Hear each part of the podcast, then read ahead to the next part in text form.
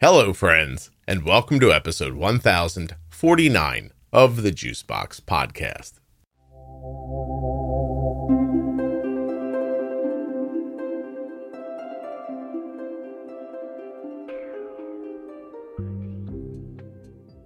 Today I'm welcoming back Erika Forsyth, and Erika and I are going to do something a little different than what we've done in the past. We're going to build an entire series around an idea. That series, as you can tell from the title, is about parenting. It's going to expand beyond type 1 diabetes, but at the same time, I think that parenting skills and diabetes parenting skills go hand in hand. While you're listening, please remember that nothing you hear on the Juicebox podcast should be considered advice, medical or otherwise. Always consult a physician before making any changes to your healthcare plan. If at any point in this series you think I'd like to check Erika out, she has a great website, erikaforsyth.com. She sees patients virtually and in person if you're a California resident. Check out her website to see what states Erika is licensed in. If you'd like to save 40% off of your entire order at cozyearth.com, you can do that with the offer code JUICEBOX at checkout. And to get a free year supply of vitamin D and five free travel packs with your first order, use my link drinkag1.com slash juicebox. This episode of the Juicebox podcast is sponsored by US Med. US Med is the place where Arden gets her diabetes supplies from, her Dexcom and her Omnipods. But they have much more than that. You'll learn more about them when you check them out at usmed.com slash juicebox or by calling 888 721 1514. You can get your supplies the same way we do from US Med. Okay, where do we want to start with this? You and I have never done this this way before. Uh, but Correct. this this is a pretty common thing that uh, Jenny and I do. So Jenny and I used to brainstorm privately about series. And then one day I said, why don't we record the brainstorming and make that the first episode of the series? That way people can listen, decide if it's something they're interested in, and get a fair idea for the direction we're going to go in. So you and I are going to try that. Let's go. Yes. Now I was Let's worried. try it. I was worried because you are a careful speaker. Yes. yes. but I don't. I still. I still don't. I don't think that matters. I think we can do this. I'll give you a little bit of my thought, and then Okay. we'll figure it out. So I was thinking we could do sort of um, a parenting list. Like uh, I don't know. The first way it popped in my head was, you know, what are the worst parenting mistakes that you've seen in your job? And I thought through that there's something. And then I started thinking about it a little more. I thought, well, maybe there are also good things that you've seen that are valuable. And like, so Mhm. I don't know what we'll call the episode yet. I think we'll figure that out as we're going. But Okay. I'm wondering if we couldn't build a list of things that you have seen that have been valuable, things that you've seen that have been detrimental, and maybe a little bit of what's in between. Does that make sense? Mm, yes. Okay. Yes. I'm going to open up a file because you're Okay. you're going to be the thinker today, so I'll be the typer. Okay. I think it might be important to note before we start listing, you know, parenting mistakes, communication mistakes, errors, just to no- say the obvious that parenting is one of the most challenging things ever in life. And speaking as a parent, I am not, I am far from perfect and make these mistakes myself. Um, and but I'm sure Scott, you never do. Um, but my God, I think my whole life is a parenting mistake. No, I, I, I would imagine. I, wow, you know what? I meant that to be funny, but it might be true. So- No. no, I don't mean just me. I mean somebody parented somebody, made a mistake, led to another thing that led to me, that led to blah blah blah. Maybe it is all a parenting mistake, but so I don't think about it the same way. I don't think of things I do as like mistakes or wins Mhm. or something like that. But I do think it's a continual learning process, Mhm. but that there is a sweet spot. And no matter where you jump in, if you're not ready, I don't know how to put this, you're going to be doing micro damages that you may never be aware of or that may Mhm. not like rear their head for I don't know, 10 years or two generations. I have no idea. But it's such a bizarre feeling to think that I have the ability to do something that will create a problem or a, I don't know, you know, a good thing for somebody that I might never even meet. Super interesting, you know? Mhm. So- Generationally, yes, Yeah, it's crazy. right? generational patterns. Yeah. and I think even what you said, you know, you might not be ready. Most of us, most parents, aren't. And how would you define ready? What does it mean to feel ready to parent? You know, that's another conversation too. But I think you do. It is an evolution of the learning, and maybe mistakes is even the wrong word to use.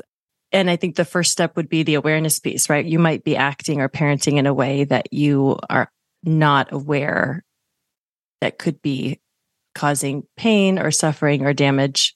But that also might be a result of your own pain and suffering as a child Yeah. as well. let's do something first before we move forward Okay. because you're just right. I don't think of it as a mistake either. You know, like I had kids when I was fairly young. I would be a different parent if those kids came out today. Right? But, you know, if you use the magic wand idea where you took the thoughts in my head now and put them in the thoughts in my head when I was in 20, then Mhm. I think overall things might have turned out better. Like I don't, I don't say that they turned out poorly. I just there may have been, you know, I don't know, better decisions made in there by me. But if you make me 52 years old and give me a baby right now, well then I'm going to make some better decisions and then some things aren't going to be nearly as good because I'm not going to have the same energy or Mhm. etc., right? But I guess the idea is is to share with people things that we've seen in our own personal lives or that you've seen clinically that with reasonable certainty led to something. But I don't want to call them mistakes. So let's find better words and you'll be good at this. So what do we call it? Because I said mistakes and wins, which was way wrong. Like it just are Right. not, not smooth. What are we really talking about? Patterns, maybe harmful decisions, harmful patterns. Yeah, I guess patterns is there is really the because we we we might have a really good method of disciplining and then we might make we might forget or we might be tired. But it's really we're talking about the over over time saying or doing the same thing. Mm-hmm. Without changing um, or without either having the awareness or desire or, or the know-how of how to change and, and you know, affect positive change in your relationship with your child um, So somebody asked me the other day that we were talking about like interpersonal communication. And I said that one of the things about me that I'm proud about as a as a matured person is that I'm incredibly consistent. And that person said back to me, You're very authentic. And I said, Well, that may be, but I'm consistent.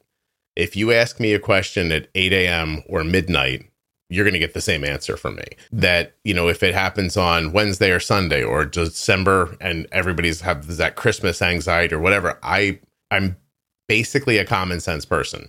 So I don't get ruled a lot by the things going on around me. That makes sense. mhm. I think consistency is incredibly important for anything. For parenting, I think consistency is why the podcast does well. Y- you know, and I Mhm. don't even just mean like what you're hearing. I mean the way the podcast gets made when it comes out, what people expect, right? And that's a trust. Like think of that for a second. If you consistently Mhm. make the podcast, people trust that this thing is going to happen. That's what consistency brings to parenting. Is th- this comfort, right? Like I hear my wife discuss sometimes how she never knew what was going to happen. Mhm. And she once told me how she felt manipulated as a child when, if they were acting up, her mom would say, Hey guys, if you're good for the rest of the day, we're going to go to McDonald's. And then, no matter how good they were or weren't, they were not going to McDonald's. Like, and so it never happened. So it was like, it was like Mm. this carrot on a stick that wasn't real, but the kids didn't know it. Mom probably couldn't even afford to go to McDonald's. She just said a thing she thought would shut them up for a couple of hours. You know what I mean? But interestingly, as an adult, four decades later, that feeling that it bred in my wife, I think it still torments her. The idea that you can't mm-hmm. trust people when they they say things to you sometimes. So, you know what I mean? Yes. Well, and that might also create their narrative as a child growing into an adult that no matter what I do, I'm never good enough. Okay. And that's pretty that's pretty common. see- Like, yeah, I'm- that's so cool that you said that. Not that it happens to people, but that like even Right. a thing that listen, again, we get in a time machine, go find my wife's mom 50 years ago and say to her, What were you doing when you did that? She's probably gonna say, Look, I was out of my mind. I had four kids, you know, like I needed them to stop. I had stuff to do, like whatever. If you said to her then that action turned one of your kids into somebody who doesn't believe their parents and that that has ripple effects in their own life. And by the way, the thing you just said, and by the way, if we put 4 Mhm. more voices on this conversation, four more people might come up with four other things that come from that. That's the kind of stuff you Mhm. can't know while you're doing it. So there That's has right. to be some sort of consistency to your decision making to stop these unintended and undesired outcomes that you know i don't know. That, that that's it right? Like okay but still good conversation. But we did not come up with better words than good or bad. Um so what if we just said positive? I just need language for my conversation or i'm gonna fumfer over it. So i'm gonna say positive Okay. and for the moment i'm gonna say unintended. Mm-hmm. I like that. Or is it intended and unintended?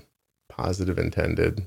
Well, everything I is it Unintentionally, unintentional, yeah, unintended. I- I- maybe the conversation is going to reveal the words. So, and maybe the people listening right now are yelling a word in their car. they they might be. Like, yes, Scott, please how share it. How could you not have thought of this? Um, okay, so let's just. I know your brain doesn't work like this, so we'll get this out of the way first. okay. Unintended things that people do that you see over and over again that don't lead to good outcomes.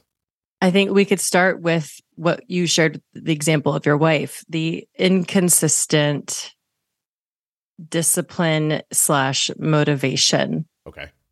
Just like the if you're good, then this will happen. And no matter how good the child was, they never got it. But I also, you know, you could see the the converse of that is no matter what happens, the child gets the McDonald's Okay. So no what- matter, no matter yeah so it's just inconsistent follow through in the discipline slash motivation or sprinkling some sort of praise or gifts on them for no reason. Is, Correct. It's just as bad. So what what's that idea? It's just kind of like blindly uh, you know usually people say nowadays like everyone gets a trophy parenting Okay. All right. That's perfect. yeah praising praising for every little thing and and not which could be again going back to maybe as a child you were not affirmed for any kind of behavior and only were disciplined for negative and so maybe as a parent you're saying to yourself i'm going to flip that and i'm going to praise the heck out of my child because i never got that as a kid I'm calling that uh-huh. seesaw over corrections. nice because because that's really That's how good. I how I think of it. Like, right, you grow up being treated poorly, and then you want you want to correct that action. So, as a parent yourself, you overcorrect, and then instead of doing the right thing, you end up just making a different mistake. correct Right. So, okay. a different choice in how to parent yeah different choice But, Mhm. but but but it's not just a choice, right? Because you can say I'm going to be more positive than my parents were, but what happens when it gets into that space where your kid walks around believing that everything they do is perfection? Like, right? Like that's an overcorrection. Yes. And you might see if a if a child gets in trouble for let's say making you know something at school, maybe the parent might have a challenging time acknowledging that the child could do something like that. hmm Yeah, it's a great example. A teacher says, "Hey, your kid did this," and you go, "My kid doesn't doesn't do those things." What are you talking Yeah. about? Right. Right. Um, but I, I even mean the, um, I mean, we all know a child who, who believes in themselves more than they should. like, did, did, and I don't mean that you shouldn't believe in yourself. I mean, like, like obviously you want to instill, you know, a good self confidence in people Mhm. uh, and self esteem. But when there's this belief that there's nothing you do that's ever I mean, wrong or even worth questioning. Yes. Well, and and just it's very um maybe a black and white thinking or rigid thinking and perspective of, of themselves where they cannot accept that they might make an error. I mean, this is rare. I would say we we usually see more children and teens and adults with lower self esteem. Right? It's rare to see the, the the bravado kid, but it does happen. Not to say that maybe those kids don't end up in therapy, but they are out in the world having a bad experience whether they know it or not maybe they're pretending it's not a bad experience because yeah. i'm i'm terrific and you must understand how amazing i am so um but you know i have an example i've used in the podcast before i'm not going to like belabor it here but i've met a kid like that he's the only child i've ever met in my entire life that i couldn't find a way to like it, you know mm. it was really something and then you look back at the parenting structure and there's one parent who's kind of quiet in the background, very kind. I've never had a bad interaction with a person once in my life. Then there was another parent who was a monster, but the monster was the one pumping up the kid. And it was mm. interesting, like like a nasty person, I guess is the mm. way I, I want to say it. Like you could see, like I don't know how to put this. Like when you're speaking to them, you can see ill intentions behind their eyes. Like they're calculating everything they're mm. sure they're better than you and everyone around you. They've put this into the kid, and the other spouse seemed too kind to do anything about it. Mm-hmm. If that mm-hmm. makes sense. So mm-hmm. then is that's another that's another thing you could do. I'm still gonna just stick with wrong for now because I okay, can't yeah. figure out what to say. Uh, but so you could overpower the other parent and not allow their input.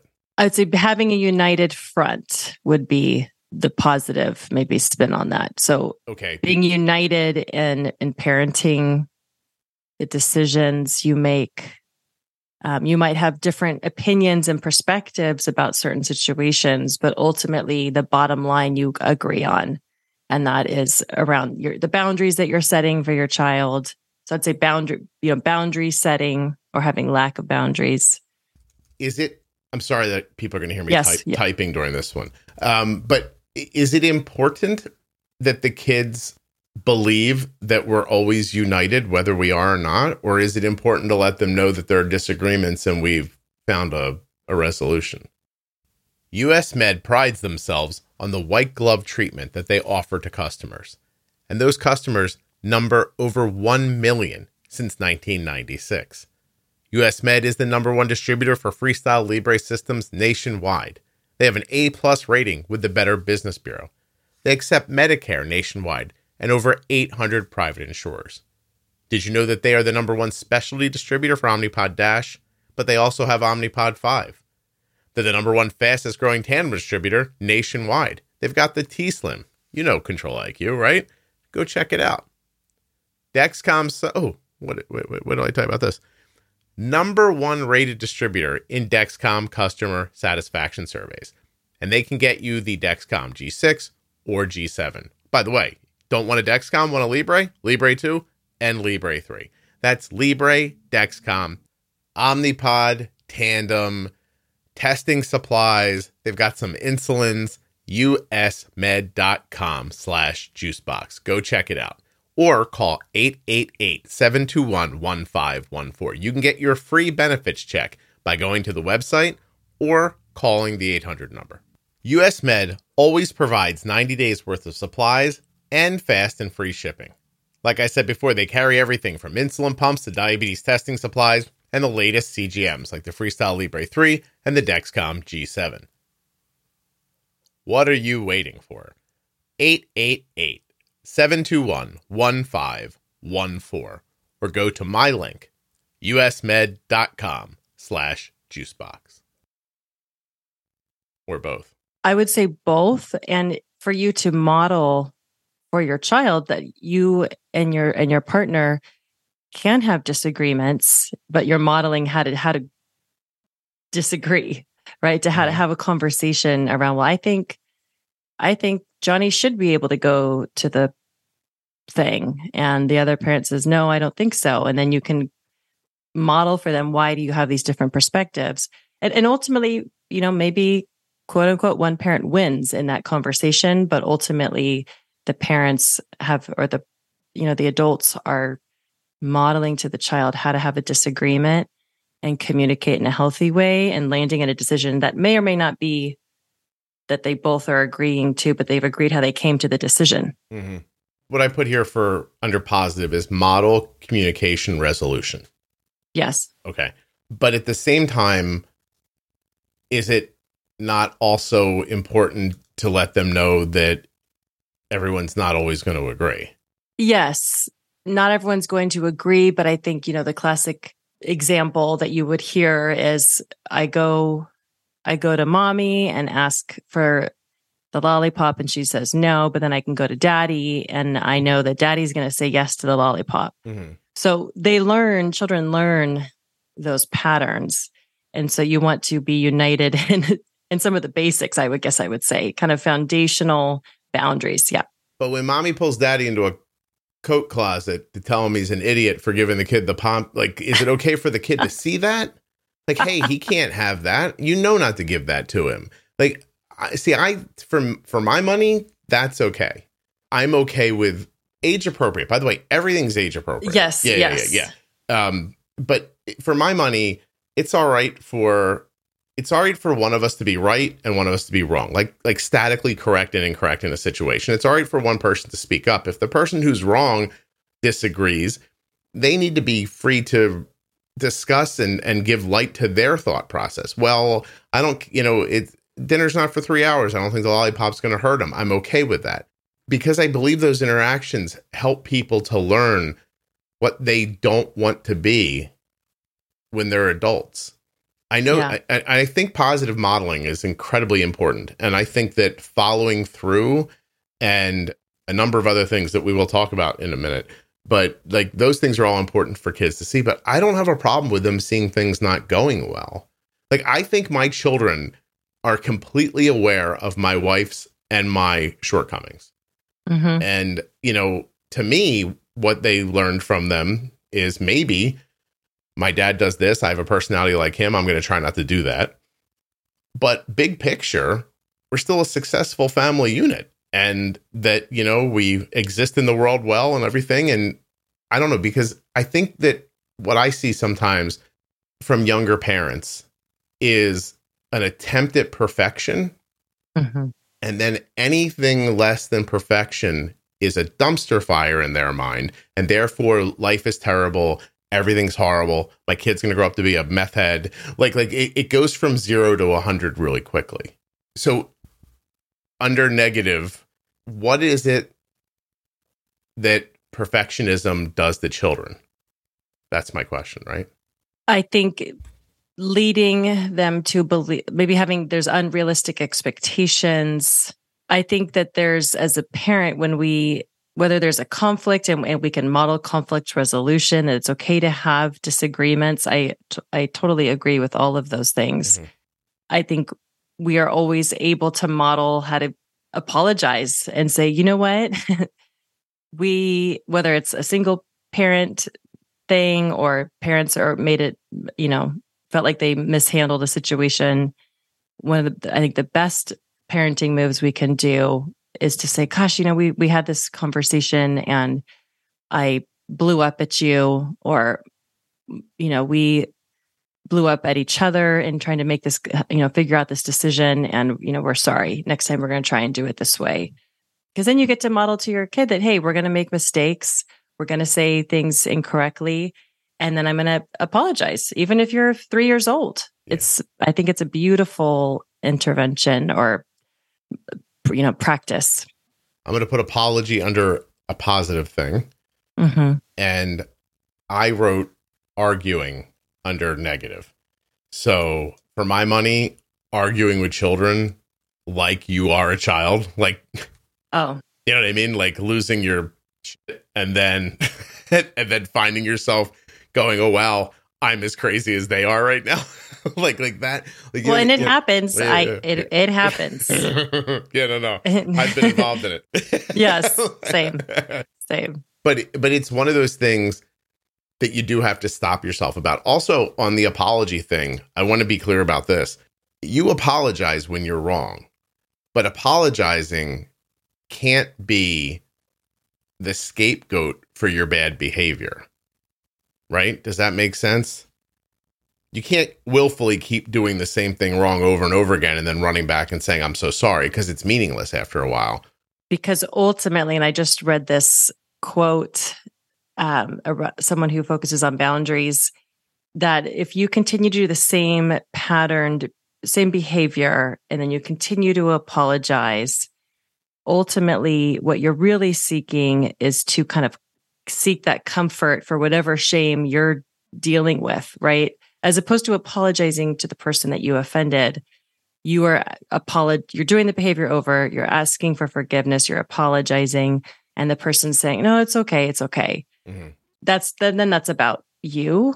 So i think having going to that first step of awareness am i am i doing this and asking for forgiveness and apologizing five times a day? then i would look at that if yeah. it's you know. So i added that doing work on yourself as an adult under a positive thing and to that i mean if you're having the same argument over and over again if you're having the same thing that makes you upset you have to remove yourself from the unit for a minute and go why am i doing that Mm-hmm. And so being willing to listen to a partner or your kid, like, you know, for some insight into yourself is important because that's what you're looking for. You're looking for insight into yourself, but you first have to make the decision. Like, what do they say? Uh, recognizing the problems, the uh, the first step or something like that. Like, so you have to mm-hmm. you have to mm-hmm. figure out what the problem is first, and then say, I want to fix it. And if you can't find a path to that, then you have to go to trusted people and say, Hey, I do a thing. You have any idea why I do that? Or what have you noticed? Like that mm-hmm. kind of stuff.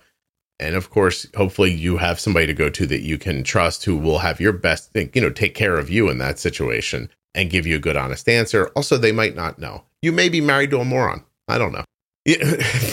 like some of well, some of you and are. My wife courage. is Erika. So Aww. no, no, no. You, you look, Erika won't let you say anything bad. That's your therapist side. I wish I knew you as a real person and not as a therapist. well, I, hopefully I'm similar. I want to hear one roles. day when I go, my wife is married to one, and you go, oh yeah, yeah, no, I see it. but but I mean that's really important. That the idea that I guess seeing yourself as accurately as you can is a real kind thing you can do for your children and really difficult without either the the awareness desire and takes courage i mean you know it it takes a lot of courage and you, desire to be authentic mm-hmm. right mm-hmm. with who you are and so to reach out and ask for insight or feedback you know seeking feedback from your children from your partner from your coworkers from your close friends i mean i'm just thinking about like when is the last time I asked other people that or I heard other people ask me that. You know, it's it's hard to do. It's hard to do to to seek that feedback. Yeah, one of the problems with being oh, Eric, I'm going to use a word that makes me feel weird to say, but one of the problems with being present is that is that life requires that is from you as well. And you also might be tired or sick or hungry or any number of other things. Then there's these moments. Like I one of my biggest like one of the things I had trouble with when I was younger was if something happens that needs attention, like right in this moment, you know, if we get past this moment, it's going to dissipate. Then all it's going to be left is the bad thing that happened, right? Like, mm-hmm. like the opportunity to fix it is gone, but you can't literally stop. Yeah, that I hate that because it feels like, um, I don't know, it, like it feels like feels like there's like a Geiger counter sometimes it moves towards we're all going to blow up and sometimes mm-hmm. it moves mm-hmm. towards don't worry everything's fine and mm-hmm. once in a while you see it move towards it's going to blow up and you go oh i could bring it back to it's going to be fine but you're on the way out the door that way and i'm on the way out mm-hmm. the door this way and then it then it multiplies because mm-hmm. instead of fixing it you get in your car and you're like she always does that. And but now you're mad right? Like and and then she's in the car going i my mom was right. He's such i gotta get out of this. And like like and and that just keeps growing and the counter goes the wrong way when it doesn't have to. I hope that made mm-hmm. sense. But that's so the, a positive thing you can do is i'm just going to say stop drop and roll for now and then we'll figure out a different way. like uh, maybe stop, I like that. How about stop, Yeah, drop, I mean- and talk? There we go. and and take a break. I mean, maybe the the stop, drop, and roll. I like the you know you're kind of before it's about to explode, and you're feeling. You could feel it in your body. hmm Your- Your mind is racing. You're heated. Things are being said quickly. Practicing just knowing when that happens is just okay. To stop, and and particularly if you're in front of the, the kids, to stop. And it's not going to be solved. Nothing's going to be but that's the best thing you could do for you and your partner and your children is to stop and pause. Yeah. And the extension of what I said is that you should speak to each other when you're calm. So I think maybe the thing to do there is to make an agreement while it's heated that we're going to come back to this later when we're not busy and when we're calmer. And Mhm. never say the word calm to your wife. Use a different word. I, there's a marriage tip from me to you. Yeah. um, also i uh my my wife was yelling at me recently and as i was standing there trying to figure out what happened like- in my mind like she's like what are you making that face for and i couldn't say to her i'm trying to figure out how this happened uh but like and, and then it, later i'm i'm literally i'm gonna say this people are gonna be upset with me i don't care i've made myself a promise i've been married for 26 years there are three days during my wife's monthly cycle that I should not talk to her about important or emotional things. Mhm. And yet, sometimes when it starts to happen, I can hear the voice in my head go, Yo, man, not now. And then there's another voice in my head that goes, She's wrong. Just tell her she'll understand. And then 30 minutes later, I'm going, Whoa, what was I doing? What did I do? Mhm. And so, again, I'm not saying women are uh, not in control of themselves. I'm saying that my wife, my personal wife, has a heightened emotional state. It goes about three days. On one of those days, she likes me a lot. and then on the other two days, if if you start to try to have like a deep conversation with her, her mind kind of goes to all the things that are wrong. Like, and Mhm. she gets a little like melancholy about it.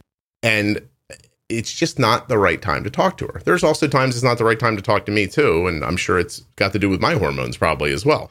But my my point is, my greater point is that you are not go. It doesn't matter. It could be you and uh, what was that British guy who was so smart during World War II, and uh, everybody listened to him. Wh- Why am I not thinking of his name? This is ridiculous. Heavy guy, cigar, Churchill. Winston It could- Churchill. It could be you and Churchill against my Yeah. wife on the wrong day, and, and she's going to leave believing that you and Winston Churchill are idiots and that everything is bad. Like it's just it's Mhm. the wrong day to speak to her about that, and I know that, and I still once in a while I step in it like a booby trap, and I'm like, Mhm. oh my god, what am I doing? But that goes for your kids too. There are times you should not push things with people. Is my greater Mhm. point. Right? I was trying Mhm. to be trying to be amusing there for a minute, but you you can't like you can't push things with people. They're not always ready for it. And what you're going to get out of them is not a give and take conversation. What you're going to get out of them is whatever horribleness is inside of them that day, they are going to put it out into the world. And everyone does that. Male, female, happy, sad, doesn't matter. People are going to do that. So you have to be good at choosing time and place to have conversations without letting it get past so far past when it happened that it's now push that push that needle too far to one Mhm. side and you can't get it back anymore. It's a, it, you can make a fixable problem unfixable by not going after it and c- discussing it, and you can make a fixable problem unfixable by discussing it at the wrong time. Yes. Took me a while to get to that, but I think that's what I mean. And that goes, I know we're, we're kind of tutoring into, you know, the communication pros and cons Mhm. patterns. But I think the, what you're getting at is not only being aware of your, your audience, right? And what they may or may not be going through, whether you are knowing it or not, whether it's the cycle or the end of the day or, you know, whatever else is going on, but also being aware of your state as well. Mhm. And so as you're ent- entering into the conversation with your partner, with your child, and you're addressing something that's maybe beyond just whether it's a possible conflict or ask, to just be checking yourself, having that awareness of how am I entering into this conversation and how is the my the audience, the person that I'm speaking to, where are they at emotionally? Okay. What are some good traits of good parents? So engaged, communicative, that the I think being a good listener makes you a better person, better parent in general. What else? I think modeling as much as you can healthy behavior holistically, not just how you communicate, but doing, you know, doing self-care. We've talked a bit about that over mm-hmm. the the years of because we know that parenting is 24/7 and even as you're working or managing other things, you're thinking about your kids, you're thinking about their blood sugar. And so it is so important for your kids to see you taking care of yourself um, in a way that might feel you might face the guilt or anything else. But I know, I know, sorry, we're sticking to just topics I go into. You're fine. Keep examples. Talking. No, that's what we're um, doing. That's what we're doing today. We're t- okay. just pretend nobody's listening to us and we're trying to figure out how we want to put the series together. Okay. Yeah, yeah. So yeah, I think a pro would be to to take that self-care, take the time out so that you can be more emotionally present mm-hmm. uh, when you are physically with them and you're not just you're not running through the you know brush your teeth clean your room pre-bolus, you know, all those good things. Yeah. So I asked people online about things they've seen. So I'm going to spend the rest of this time like talking about them and then pulling out nuggets of what they've said. Although oh, I, nice. I also want to throw in for myself, being a martyr or overly dramatic is really not beneficial at all. Like it's it's really it's a it's a mess. You should not do that. Mm-hmm. Mm-hmm. So this person says that good parenting is acknowledging a child's feelings, no no matter how irrational they may seem. Mm-hmm. That seem good yeah, to you? Validate, validate with a capital V. Yes. Okay. So validate. I like that you're going to be able to pull the words out of their thoughts. Mm-hmm. Uh, my parents would restrict sweets, and then when I started sneaking food and would get caught, they would shout at me for 10 minutes, which just taught me to hide it better. Mm-hmm. So, what's mm-hmm. the takeaway from that? I would say um, realistic and healthy boundaries, expectations around eating. Flexible, I'd say having fle- flexibility. Be flexible. Mm-hmm. Okay, so I got from that, I got um, unrealistic boundaries and expectations. On the bad side, I put be flexible. On the good mm-hmm. side, oh, this is going to work. Okay, hold on a second. um, I'm a single mom. I get no support. I'm the sole provider. One time, my son was in this place where he would tell me he was going to live with his dad every time he was upset with me. Mm-hmm. I blew up mm-hmm. once and I said, Go ahead and call him and see if he'll come get you. Tell him to pay for your insurance and all of your diabetes supplies. And let's see mm-hmm. how long you stay alive. And she said, Felt like a dick move, and I still feel bad about it today. Mm-hmm. But there's there's it's a pro painful. and a con in there. It's painful. Uh, it's for all of them, right? Because you mm-hmm. can hear in mm-hmm. that statement, she's struggling. Mm-hmm. The kid is being a kid and saying the worst thing they can think to say. Mm-hmm. But then she tells the kid, "Look, that guy doesn't care about you as much as I do." And if that's true, it's horrible for the kid. If it's false, it's horrible for the dad and the kid and no matter what, it's not good for the mom. That's so hard. What did she mean to do that she could have done differently? That's, I think, how we have to attack that. Yeah, I think that's. I mean, uh, just to speak to her, obviously, I know you. She's probably shaming herself, or you know, she's mm-hmm. feeling badly about that. Obviously, exhausted physically, emotionally, and so the comment came out, and it would be repairable if that is a one, you know, if that's a new a new type of conversation mm-hmm. if it's a common theme i would encourage her. So what, what sorry i'm not answering your question. uh, sorry because you're helping therapy. me you're you're helping like, me answer. It uh, here's okay. what i take from that.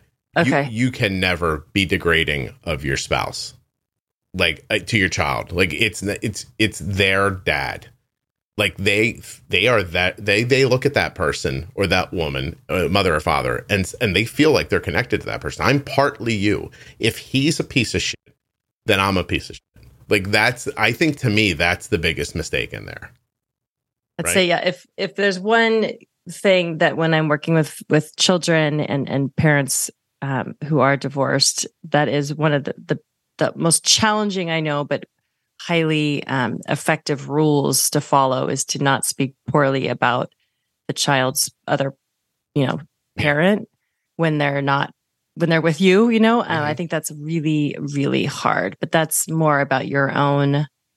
That's between her and the dad. Right. I also think Yeah. that they're, i- i- you know, taking her at her word in this. She's being honest.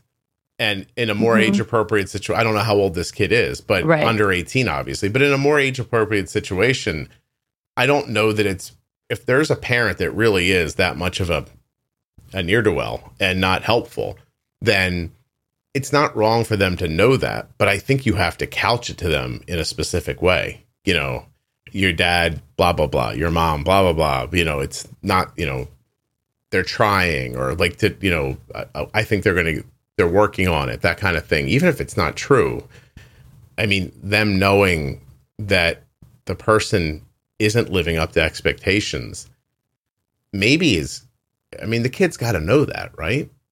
Right. And I would also wonder, thinking about her comment saying, whenever she would ask him to do something that he didn't want to do, he would threaten or to say, I want to go live with dad. And so maybe she had tried various different ways to problem solve every time he would make that comment. And it got to the breaking point of like, fine, you know, go. Mm-hmm. And so I guess that I would, I- it's where I would, it's hard, it's hard to kind of say what did, what could she have done differently, not knowing that journey of what happened all along the way and how she tried to connect, problem solve with her son every time he would make that threat, if Yeah. that makes sense. Yeah. But because there's something going on in, in the son as well. That's a, that's just a complicated, hard Yeah. one. This But yes, I think what Trust me, this other one's terrible. So, um, so there are more than oh, more than a few people who, as adults, are saying in this thread, like, you know, I was beaten for a number of different things. My room not being clean when my parents were not good at keeping our house clean. So even that, like, so taking the the hitting out of it for a second, you can't punish your children for your crime because you feel bad about it.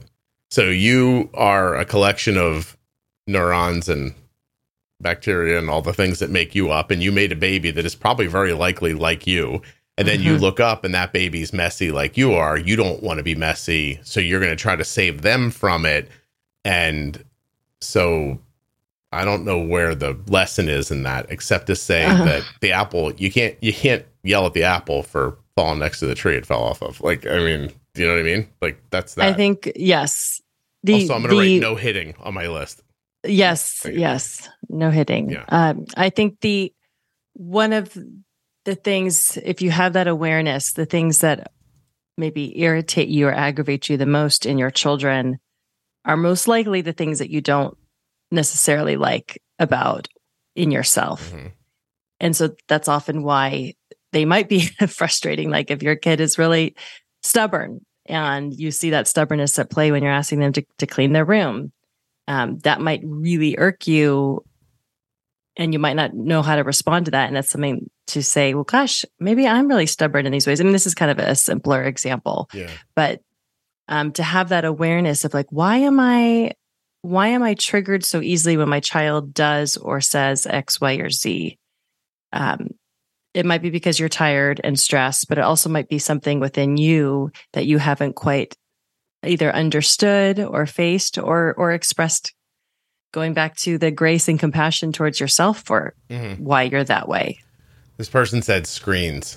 It bothers them when people abandon their children on a on some sort of piece of electronics. Mhm. To that lady. Yeah, I was going to list. I was going to say one of the, you know, just having healthy technology boundaries, Mhm. um, which could be connected to also having, you know, quality time. Um, Yep, too much. Um, and quality time means anything, right? It means together. it means together, and it means having that connection and Connected time, quality connected time. Quality connected time where your child or even teenager knows that you are attuned to them. And I think one thing that gets in the way of this mm-hmm. um, is that we think it has to be this long, fabulous, planned event. Um, but it can be you walk in the door, maybe we've talked about this before, but you walk in the door from work or out of your office and you spend five minutes making eye contact, connecting with your kid. Mm-hmm that builds attachment connection and will feel like quality time for both of you. Or it's spending seven minutes outside playing catch. You know, it's, it's, it can be small segments of that quality time that builds up over time. Do you think that parents can be friends with their children and parent them at the same time? That's a good question and hard. I think you can be friendly and have fun friend like moments, but where I guess it would depend on what you're how you define being a friend as a parent. Yeah, I, I mean, um, I don't mean like smoke yeah. meth with her, but like you know, I see what you're saying. like, well, but but what you say like brings up. There's a person here who says, "Look, I'm very friendly with my daughter. We're buddies, but people say you shouldn't do that. But I like her, so I don't know that you can't be friendly with your kids. You just you know, I guess the way to put it is I'm very friendly with my children. Mm-hmm. And and we talk about like I told my I I may or may not have made a weird off-color comment to an X-ray technician today who laughed like hell and then said something even funnier afterwards that I'm not going to tell you about. And then I texted my son because I thought it was hilarious. Uh, but like uh, that's fine. But at the same time, even at 23 years old uh, and taller than me and stronger than me, my son knows I am not around like it like when when the is happening like i'm his dad. Like I, we were when arden was in college for the first year she came home or we went to see her during a break or something. She's talking about this kid she met that was doing this like crazy thing with money or something like that. And arden said to me you would kill me if i did that. And and i and she's like i would never do that. Like she and what i got out of that was there are expectations huh? right there are rules, lines, and I know if I cross too far over them, there's going to be an actual consequence. And I don't want that to happen. So that's, you know, I, I don't think that's not why she does it. I think she doesn't do it because we kind of raised her in that direction. But she does know that if it happened, it wouldn't be okay. Like I wouldn't just be like, okay, and you know, there I would do my job at that point, mm-hmm, which is mm-hmm. kind of how I see it. Is because nobody wants to beat. Like it's not fun. Parenting sucks. In case people are wondering, it's not a ton of fun. Like the love thing's the only thing that pays you back. Really, the rest of it's really thankless. And uh, like, but but like you still got to do the thing. Like, you know what I mean? Like there's got to be rules, and mm-hmm. and you also have to know. I think you also have to know that sometimes you make up rules when you're a younger parent because they were things you did. You have to be, you said be flexible. You have to be able to be flexible and go, you know what? I've been saying this, but that's not necessary. Like maybe the times have changed. Maybe my kid is different than I was when I was being parented for a number of different reasons. You have to adjust. But adjusting doesn't mean like moving the line so that the kid can get away with anything they want, right? It, it, adjusting means like reasonable adjustments. And I think what in your example with Arden, there's been consistency, right? So over time, she has learned that you love her. You guys can be playful and friends like, but she knows there are boundaries and expectations. And so I think, yes, you can be friends with your child or teenager, but where I think it becomes challenging is as a parent to say, if you're if I'm your friend, it's going to be hard for me to say no. Because then are you not going to we're not going to be friends still. You're not going to love me. Is that confusing to the kid if you like flip-flop on them?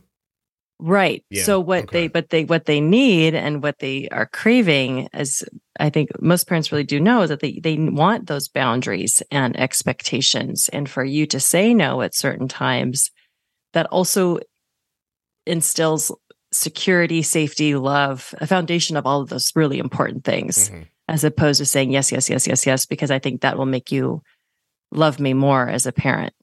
And that's that's hard. There's this one response from somebody overpowering the child, loving the child with conditions, expecting more than is his or her developing brain capable of training of any kind of bad parenting, uh, be respectful, you know, gentle approach to the child, showing unconditional love, responsiveness with no exemptions. This person's been to therapy. Mm-hmm. Um, Erika's like, yeah, yeah, that's all on my Those note- are good. yeah, That's it's good on my stuff. notepad. Yeah. Go through your own childhood traumas, break your cycles. Break your cycles. It's such a thing that sounds cliched right now. I mean, because Mhm. internet and everything, but it's 100% probably the biggest thing you could be doing. Yeah. Don't put children into their own anxiety by yelling. hmm Don't threaten punishment. Let's see. And if it happens, realizing that we are the idiots. We, apo- yeah, apologizing, letting them live through their emotions. Respect. Yeah, you know what? A lot of people tell their kids what they feel. That's interesting. They um. Hold on. Don't tell your kids how they feel, or they tell them what or who they are. Have you know? You know what I mean by that? I think you can you can affirm and praise kids, just reminding them of their love and that they are valued and worthy. I think sometimes there there might be if you're waiting for that pause, your own anxiety might fill that space and get tell them what they're feeling or tell them um, because you're also your kids might not know. Sometimes they do need that language, right? To say, "Are you feeling this way?" or "I wonder if you're feeling this way or that way." I think one of the greatest gifts is to give your give that space for your kid, your child, teen to think. there's a, a list here from a person who is a um i guess they have a they're a daycare person. This list alone like this is i can't i'm not going to read it but when you don't feel good about society these are the reasons some of these reasons are why. I'm just going to give you one of them uh pepsi and a baby bottle Hmm. there you go. So i'm going to assume that a, i am honestly going to assume that a person who puts that pepsi in a baby bottle isn't listening to this podcast. We're going to raise the level of conversation beyond that. I guess you know it's easy to say some people shouldn't probably be parents at the at certain times in their life but man that's tough. The overpowering, overprotecting, overpowering overprotecting? Overpower, yeah, overpowering, overprotecting could be a theme. I think you have to be you have to follow through. Like you're you I think your children need to be able to believe that you're there. Like like just and I don't know what to call that exactly, but they have to be there has to be some certainty that you're the one, right? Like like when the bus is coming and we're all standing on the corner, you were definitely going to throw me out of the way and stand there and face the bus. Like like you, you you've got to be trusted Yeah, reliable, trustworthy. reliable. Yeah. Eh, You no matter what that means, honestly. Mhm. You know what I mean? Like it doesn't like you don't need to be like the CEO of a Fortune 500 company and be reliable. You could be a ditch digger and be reliable. Like just consistent reliability, uh, something that they can hang a hat on. Like say, I know this is going to happen.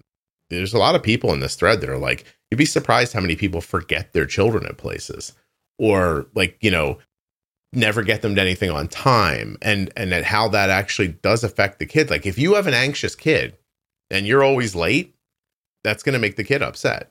Like you Mhm. know, and so you kind of have to see. Let me say this, maybe. I think I'm going to type as I'm talking. You need to be the parent your kids need, not the parent you needed, hmm or even be the person you are. Like sometimes your kids are going to need things you're not too. hmm You still have to find a way. Intrinsically. To, hmm yeah, you have to do those things. hmm It's all on you. Like it, it really is. It's the worst of all the things nature doesn't do right. Making penis happiness attached to owning a baby later, that's the worst thing in the world. Like it re- I understand why it happens and everything, Mhm. but hmm terrible idea. Like really, you should get a baby at the end of a 20 question Questionnaire. questionnaire you take and you got to get like 95% of it right and then maybe a baby pops into the room or something like that and it's really hard to get them right it shouldn't be Uh-huh. like oh that felt good baby because Mhm. i mean imagine if babies came from eating candy we'd be knee deep in babies what does that say about sex Is candy Oh better than my- sex? Oh God. Oh my gosh. Maybe. um, I think. Oh, I just want to pause it because as we're listing all these things, you know, I I just wonder if you're, as a listener, if you're like feeling just overwhelmed, like, oh my gosh, I, you know, I I can't do this, I can't do that, but like, it's also we're creating a list. We're Yeah. not, you know, Listen, uh, Erika's going to take this document and put it into real adult words, and then that's what we're going to make the podcast off of. And then I'm going to say silly shit in between while we're recording it. Don't you worry. It's going to be fun. it's going to be fun. Um, yeah, I'm not the adult in this situation. Don't like, like really, like uh, it, it is. uh, You know, I, I've said this before, but I'm always very interested in watching you think because I will say the first thing that comes into my mind and then talk it through. You talk it through in your mind and then say the thing you mean. I try. I try. Yeah, yeah, no, you don't just try. Stop it, Erika. that is what you do. If Erika and I were dating, I would sit across from her at a restaurant and go, just blurt it out. We'll figure it out later. She'd be like, I'm almost done formulating my thought. So-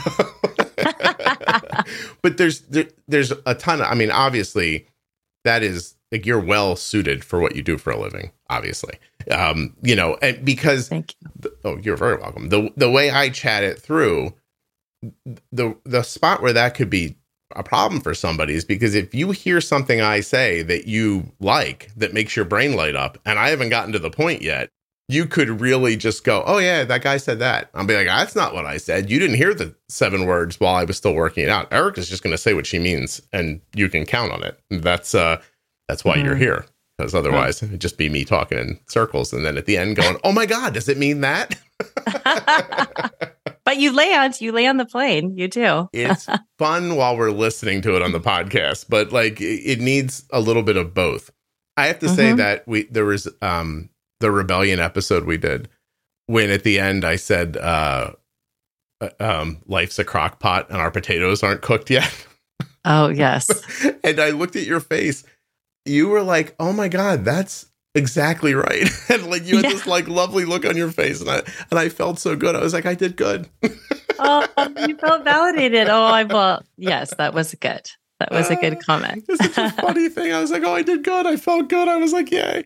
Okay, so I mean, we we're through it here. Like, it's a ton of stuff to consider. You are gonna like for the lovely people put a list together. I'm gonna s- send you links to the things that people said, um, and we'll we'll put some of those things together in conversations.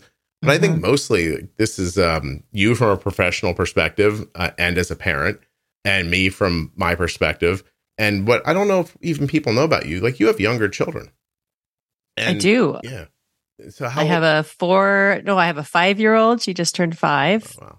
Uh, little girl and a uh, eight and a half year old. Yeah. Both girls. And my kids are 23 and 19. So, Mm. And but you and I are similarly aged. But I'm old. Mm. Der. Yes. You, I'm being I am. polite. I am 45. I am 45. Oh Yeah. yes. So you were like, I'm not 52. Make sure they know that. um, but seriously, like it's two different perspectives. hmm with your professionalism mixed in. I think this is a great idea because uh, Mhm. my idea for this is is that nobody launches into life at the exact right time. And the exact right time would be different for every person. That time would change once you couple up with another person. Like maybe you would be a perfect mom at 32, but I'd be a perfect dad at I don't know, 25, but we don't meet like that. So hmm you know, everyone's going to get thrown into it where the happy penis feeling puts them. Like- and then the baby comes out. And then immediately I'm going to just tell you your fear and your your your desire to do a good job and your fear are the overwhelming factors in the beginning when the baby's born. You're like, I don't want to screw this up and I don't think I can do this. Are probably what's swirling around in your head even though the, I don't think the words come out like that from your mouth. You just have And maybe a dose of feeling. love. Oh my god, there's ton of this, ton Yeah, of that involved, and happiness and all that other stuff because you're not exhausted yet, so you can still be happy. um, but like all that feeling is there, and then it happens. Then it's a, I mean, then it's a drop of water rolling down a hill, and it makes turns and gets absorbed, and then gets rehydrated, and then runs into a stick and gets diverted, and you don't get to sit around and philosophize every time one of those things happens. So mm-hmm. there's got to be a simple bag of tricks that you're. It, honestly, Erika, I think the cat's out of the bag. This is how I think about diabetes too, right? Like a small tool bag that mm-hmm. you don't have to think about. You just your hand goes in and you're holding it. You don't even know how it happened. You're like, I know what to do here. This is a pre bolus. You know, I know what to do here. I need a temp basal here. I'm gonna pre. I'm gonna bolus for the fat here. If you have to think about those things, then they don't happen. But if they're things you understand and things that have been kind of put into your head through storytelling and podcasts and things like that, then when you need them, they're there. Mm-hmm. And because I can tell you, or Erika can tell you all she wants, not to do a thing in a situation. But the reason that's a thing people tell you not to do is because that's the human reaction in that situation. It's what people are going to do. And if you have to consciously not do it, you're probably going to fail at it. You need mm-hmm. to, it just needs to happen. So I'm hoping mm-hmm. that that does this for people. I hope it helps them with their kids. And then I hope it helps them with their diabetes too, because I'm going to, I'll finish up here and then I want to hear what you have to say. I think after talking to so many people who are adults who have been children with diabetes, that parenting's more important with diabetes than even it may be in a regular situation because there are a lot of extra things that can go wrong and those things can lead to real bad health problems not just you you know, not liking blonde ladies or something like that. So, um, you know, which is how I would feel if my blonde mom was yelling at me a lot. Uh, anyway, like that, that I think is just, anyway, that's what I see for this, the bigger picture of it. No, I appreciate that because I was thinking, did we explain why we were kind of yeah, taking a bigger, a broader view around parenting? And so the hope is that if we can address some of these common themes that that would ultimately help the parent child dynamic in your in the diabetes management piece because mm-hmm. sometimes we kind of narrow in on like just tell them to pre bolus tell them to not eat da da da but we're not looking at the bigger picture of like well why is that why is that dynamic occurring so right. the hope is that the, the, parenting picture would help the diabetes management lane i have an, an interview that just went up where this woman describes how she was uh, diagnosed as a teen and um, just it was a long time ago before management was very good, and they just didn't want to be bothered with it. So they would do background insulin and bolus when they got high, and that was it. Like not even for food or anything like that. And she's on the show to talk about the fact that she's lost her sight, already had a couple of transplants, hoping to get another kidney, like that kind of stuff, right? Like really like the worst outcomes that you that you worry about when somebody tells you you have diabetes. And her reasoning for the things that happen in her life were all very like I, I got every one of them. Everything she said, I was like, I understand this, right? But all I could think while she was talking was, well, that's what you saw. What really happened? Like, what got you to make that decision? Like, what did your parents do or not do? Or what did your life experience lead you towards that when this happened, you made this decision. And uh, to me, that's about this. Like you, like, listen, we're all going to be good parents at times and we're all going to be bad parents at times. But the difference between your kid having a reaction that just leads them to be, I don't know, you know, a, a dick to a parking attendant and, you know, not taking care of their blood sugar, there's a big difference between those two things and mm-hmm. I don't imagine that anybody has the time or the or the knowledge about diabetes or parenting while they're in it to conceive of those issues and find a way around them. So my idea is stop the problem before it starts so that you're not just a person at 60 years old sitting around going I should not have done that. And now this is what happened from it and then you just sit there looking back feeling bad the whole time. So I actually think this will be a fun conversation that will lead to some value for people. So anyway, mm-hmm. I appreciate you doing it with me yes. very much. Yes. Thank you. Thank you. All right. I uh, will see you next time. See you next time.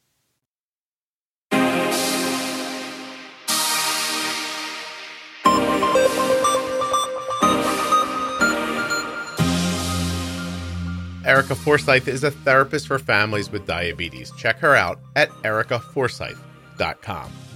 Erika offers help for caregivers and families, therapy for tweens, teens, and adults. and so much more. ErikaForsyth.com. I want to thank US Med for sponsoring this episode of the Juicebox podcast. usmed.com forward slash juicebox or call 888 721 1514. Get your free benefits check and start getting your supplies the same way we do from US Med.